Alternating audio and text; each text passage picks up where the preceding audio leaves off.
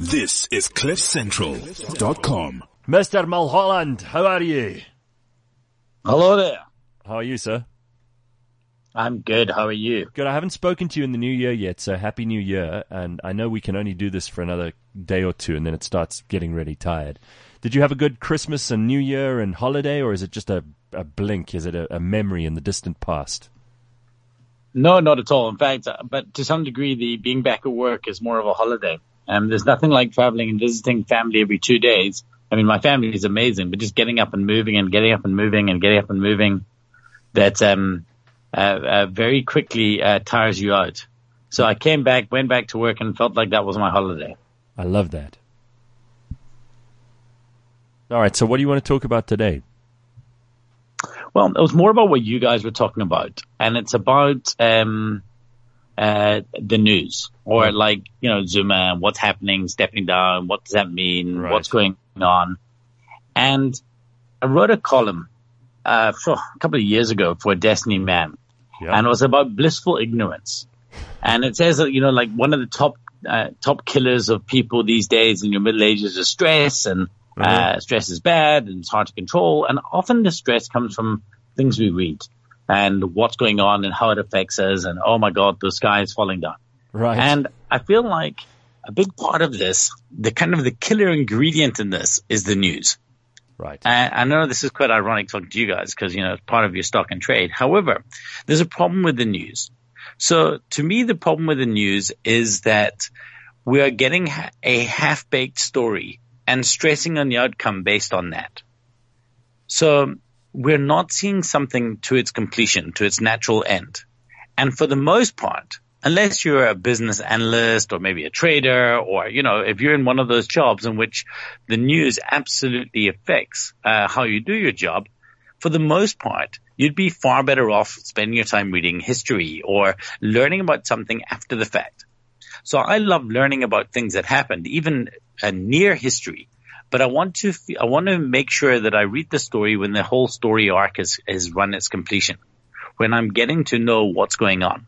Mm-hmm. I think jumping in in the middle just creates a bit of a panic and everything sounds terrible. And we spend so much time and emotion and energy in this middle place where we're talking about the news and we're, we're complaining about, oh my God, this is happening and this is terrible that we forget that actually this too shall pass and there will be a change and it's not going to have nearly the effect on your life that you think it will. and even if it does, there's nothing you could have done halfway through stressing about it that would have made any meaningful change. So, are you saying and I, uh, a perspective and and a context is is far more useful than kind of the day to day churn of news?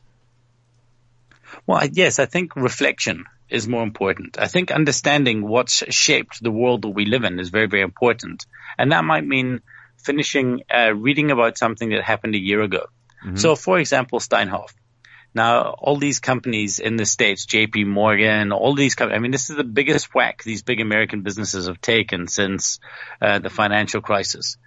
But right now, we still can't see the full ramifications of what has happened and how it's affected the world. Right. Now, in six months, that's going to be a very, very interesting book to read. It's going to be a great story uh, to, to to learn from, to understand. But right now, it's just a, a panic. It's just a oh shit, or even uh, you know because maybe it doesn't affect many people. It's like ah shit, that sucked. Uh, some people have lost their money, others haven't. but I think that we need to learn from these things. The problem is, by the time we get there, six months on, by the time the Steinhoff story becomes extremely interesting and uh, very, very powerful to learn from, at that point it's become old news. And we're too busy reading the current affairs to bother looking back at that. The only way most people will ever hear about the Steinhoff story is if somebody makes a film. Right? And that for me is a flaw. Is I think we need to be looking back and, and reflecting on things and learning more. I would love you to have a segment uh, where you talk about uh, the kind of finished news from a year ago. So how much did this really affect us? How much did we uh, really pick up on this? What were the ramifications of this happening? I mean, I, you know, we're coming close to a year from when everybody took that Friday off and marched up the streets and then gave me shit because I complained because I said that nothing's really going to change. And they said, no, but it's positivity. But nothing has changed. We should reflect on our actions. We should look back and say, when we marched through these streets, was that real? And, and we should do the same with any big major event that happens. What was the net effect? What did we learn from this and what are we going to do differently in the future? So we've also, if we're going we're talking to, from the eye of the storm. Sorry. No, if we're going to do that, then we also need to be patient because th- this kind of thing requires a little bit of distance. So what are you meant to do in the interim is just kind of let these things pass by until we can analyze them for their real value. Yes, I know it sounds horrific and uh, horrible, but I mean, I just absolutely ignore the news. Right. And I know you can't uh, because by virtue of your job, but I absolutely ignore the news and especially political news. Yeah. And unless I'm prepping to come on your show or doing something, I, I really do my best to avoid uh, getting in any way panic stricken about something that's uh, happening around the world today because we've not seen it out to its completion. If it's a big enough thing, it will land on my doorstep. I don't have to seek out looking it. Uh, go go out seeking it out. Right. And I think that there's better ways that we can use our time, and there's better information we can fill our brain with uh, than than current affairs. I think current affairs is like high calorie, low nutrition information for your brain. That's a good way of putting it. Yeah. I see that. That makes a lot of sense. So what what are you reading? I mean, I'm curious. If you if you've obviously been picking up some interesting books over the holidays, and maybe you've been reading some interesting stuff online, uh, listening to good podcasts. I mean, what's uh, keeping you fed? Well, right now sitting in front of me is the uh, Daily Stoic. so that's my morning I, I have the Daily Stoic and the Daily Stoic Journal, and that's, just now we're talking, you know, thousands of years old right. uh, writings. So I read that every morning. That's part of my, how I get started. Then I use the, take the journal and I, I read that. I'm reading an allegory called uh, The Tiger and the Acrobat, which is on living. And then I'm reading a, uh, a kind of spy thriller Oh, and then um, one I've just started. So I've always got a couple of books on the go, and I usually get through them quite quickly. I like to depend on my mood. Is a new historical book by Bernard uh, Cornwell, written from the perspective of the brother of William Shakespeare. Oh wow! Uh, but I'm only about a, a, chapter in that. I started on the weekend.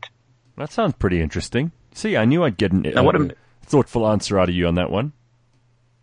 Yeah, I also wrote once why I think that we make a mistake on uh, reading as much as many business books as we do in that you can learn so much from well-written fiction nowadays. It's so well researched. I mean, even in this book already, I'm learning about how the playhouses were built, the politics of the time, what happened.